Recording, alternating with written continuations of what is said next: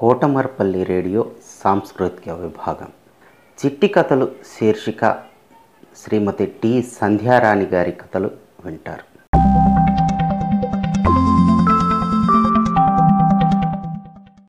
మిత్రులారా ఈరోజు నేను మీకు ఒక మంచి కథ చెప్తాను. వినండి. రైతన్ని అసలైన రాజు.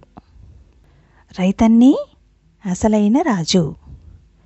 చిత్రావతి రాజ్యాన్ని మహానందుడనే రాజు పరిపాలిస్తుండేవాడు.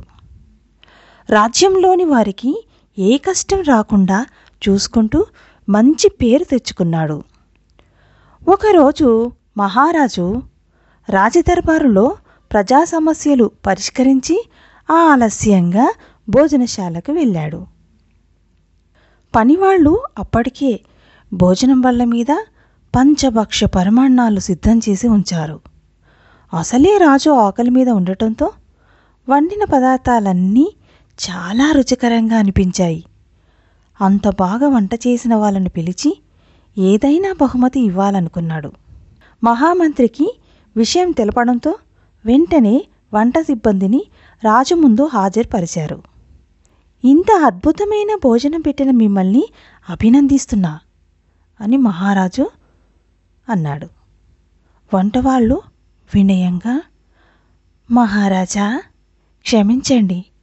ఈ గొప్పతనం మాది కాదు. నాణ్యమైన సరుకులు తాజా కూరగాయలు అందించిన వ్యాపారిదే అన్నారు. ఓహో అలాగా. అయితే ఆ వ్యాపారిని పిలిపించండి అని రాజు ఆజ్ఞ జారీ చేశాడు. వ్యాపారి రాగానే విషయం అంతా చెప్పి ఈ గొప్పతనమంతా నీదే అందుకో బహుమతి అన్నాడు రాజు. అయ్యా మీరు ధర్మ ప్రభువులు ఇందులో నా గొప్పతనం ఏమీ లేదు. రేయింబవళ్ళు కష్టపడి సేంద్రియ ఎరువులతో కంటికి రెప్పలా కాపాడుతూ పంట పండించిన రైతుదే అని బదులిచ్చాడు. అవునా? అయితే ఆ రైతుని పిలిపించండి అని ఆదేశించాడు రాజు. సిబ్బంది రైతును ప్రవేశపెట్టారు. మహారాజా ఇందులో ప్రత్యేకంగా నేను చేసింది ఏమీ లేదు. నా పని నేను చేశా. భూమిని నమ్ముకొని బతుకుతున్నాము. మట్టి లేకపోతే మొక్క మొలవదు. పంట పండదు కదా అని అన్నాడు. భూమిని ప్రశ్నించగా పైనున్న ఆకాశానిదే గొప్పతనం అని చెప్పింది. ఆకాశాన్ని అడగ్గా రాజా నాదేం లేదు. నా నుంచి ఉదయించే సూర్యుడు వర్షించే వరుణుడిదే ఆ గొప్పతనమంతా అంది. సూర్యుడు వరుణుడిని అడగ్గా భగవంతుడి ఆజ్ఞ లేనిదే ఉదయించలేము అస్తమించలేము వర్షం కురిపించలేము కదా అన్నారు. ఆ సమాధానంతో రాజుతో పాటు మిగతా వాళ్ళంతా భగవంతుడికి కృతజ్ఞతలు తెలిపారు.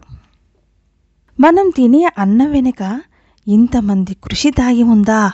అని అనుకున్నాడు మహారాజు. ఆ సత్యాన్ని రాజ్యంలోని ప్రజలకు తెలియజేసి ఆహారాన్ని వృధా చేయవద్దని చాటింపు వేయించాడు. అందరి ఆకలి తీర్చేందుకు శ్రమిస్తున్న అన్నదాతల కష్టాన్ని గుర్తించిన రాజు రైతులందరికీ భూమిని పంపిణీ చేశాడు. అన్నదాతలు రాజుకు పన్నులు కట్టాల్సిన అవసరం లేదన్నాడు.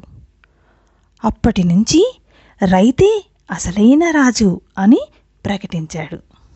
మిత్రులారా బాగుంది కదూ? కథ?